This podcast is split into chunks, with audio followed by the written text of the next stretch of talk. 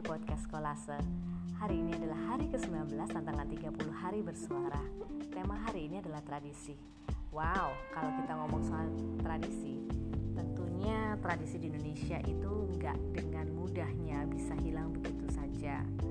Walaupun memang ada beberapa hal yang tergerus ya Itu lebih mudah terjadi di perkotaan. Jadi kayak misalnya kota Jakarta, Surabaya itu mudah sekali untuk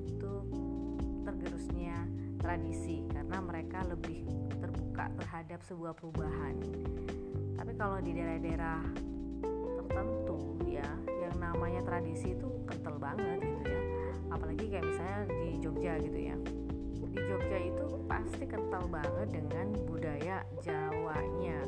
Tradisinya udah pasti kalau kita ngomong soal uh, keraton tradisinya tuh nggak bisa dihilangkan tapi ada salah satu yang menarik kalau kita ngomong soal keraton Yogyakarta dan kepemimpinan Hamengku yang saat ini yang menariknya adalah anak dari sultan itu perempuan semua dan sultan itu bisa mengubah sebuah tradisi bahwa uh, pemimpin itu tidak harus laki-laki. Jadi pemimpin itu bisa jadi perempuan which is itu menjadi sebuah polemik beberapa saat lamanya di keraton sendiri bahwa ada perempuan yang bisa mengambil peran seorang pemimpin gitu ya.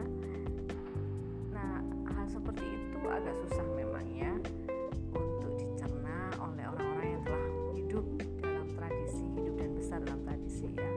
Hanya orang-orang yang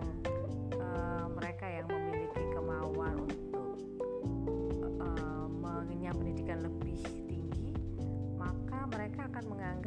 bahwa tradisi itu menjadi sesuatu yang mungkin tanda kutip ya bisa dihilangkan dan diganti yang lebih efisien seperti itu tentang tradisi yang ada di Indonesia. thank you